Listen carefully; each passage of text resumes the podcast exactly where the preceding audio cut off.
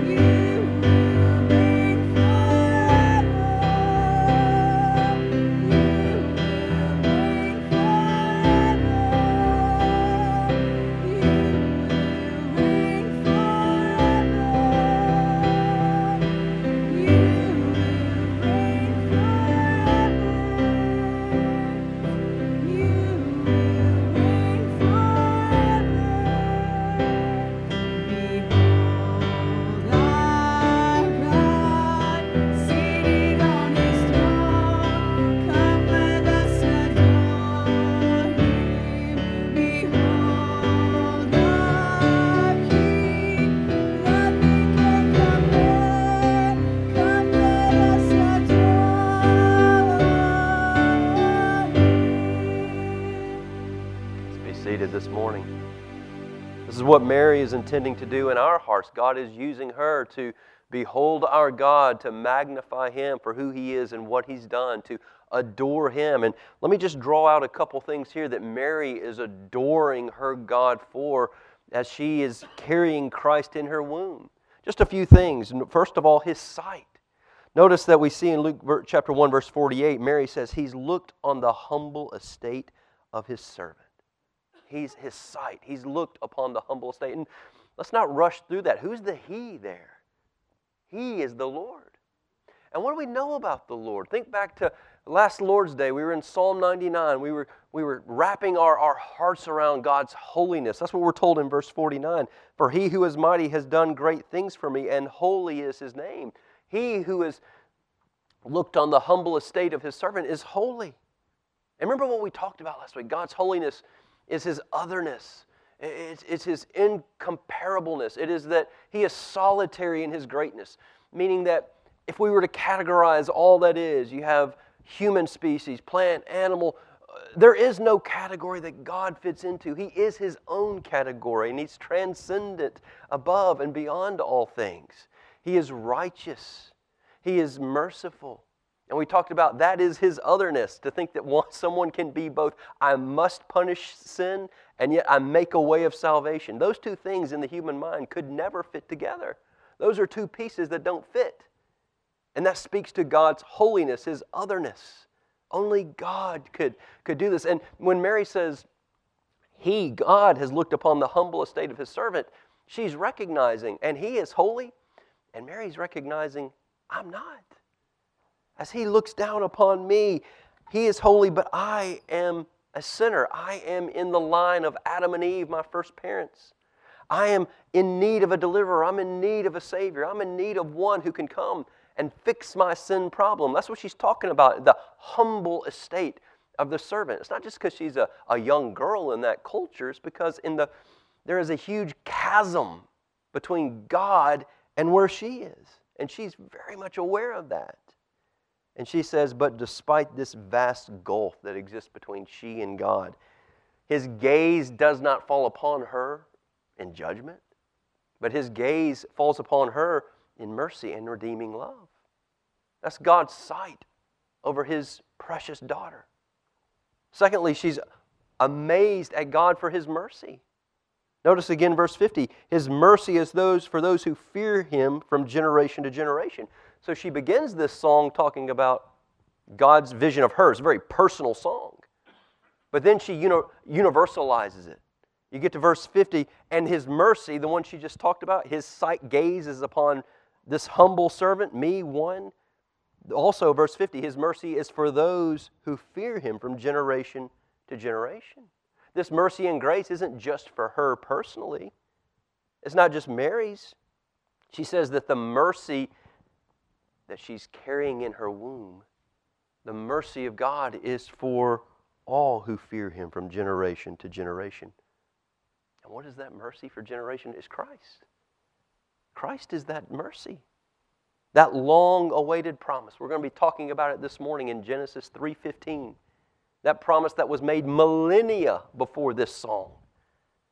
She's carrying it in her womb. That seed of the woman that was promised, it's there. It's in her womb. God has provided that Messiah, that Savior. And that is, come let us adore God. He is faithful to his promise. And that's what we see in verses 44, 54 and 55. He's talking about the, the promises that he made to Israel. He spoke to our fathers, to Abraham, and his offspring forever and ever. God made promises to Abram. God made 2,000 years ago, God made a promise. And as year after year after year went by, People question God's faithfulness. People question whether he was true, whether he was right. And Mary's realizing what she has in her womb says, Man, God is faithful. God has kept his word. God has promised. This is that long awaited Messiah that we've been waiting so long ago. My soul magnifies the Lord. We weren't sure it was coming, but my soul magnifies the Lord. He is faithful. The one to come. And ultimately, why did Christ come? To deal with our sin problem. The promise came in Genesis 3:15 in the context of sin. It's our sin that separates us from God. The one who can now reconcile us to God is here. He's come.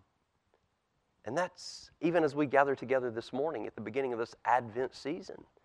That's what I think is most pressing upon our hearts and minds as we gather. God is holy. That's where we began last week. God is not like us. He is altogether different. Take your highest thought of Him, and it still falls woefully short of who He is. But that God has also been gracious to us. He's redeemed us through the blood of His Son. Through His Holy Spirit, He's quickened and regenerated us, given us new life, a new heart. And by His grace, He's brought us into union with Him through Jesus Christ. As we gather together, we can sing with Mary My soul exalts the Lord. He looked upon me not in judgment, though he des- I deserved that. He looked upon me, his humble servant, with mercy and grace. He's kept his promise. He sent his son, Jesus. My soul magnifies the Lord. We're, we're moving, seems quickly toward Christmas, the coming of Jesus. He's come. And my whole heart celebrates. I hope that's where you are this morning. I'm not going to stand here and tell you that, man, that's, I, it's a fight to get there. Maybe you're there this morning. Maybe you're needing to, God, help me get there. But give me that gracious heart. Get, open my eyes to see the beauty of Christ and all that this season is driving me to. And just as we sang, Lord, help me to behold my God, the one who can hold the oceans in his hand, but simultaneously the one who put the nails into his hands. That's holiness. That's Christ.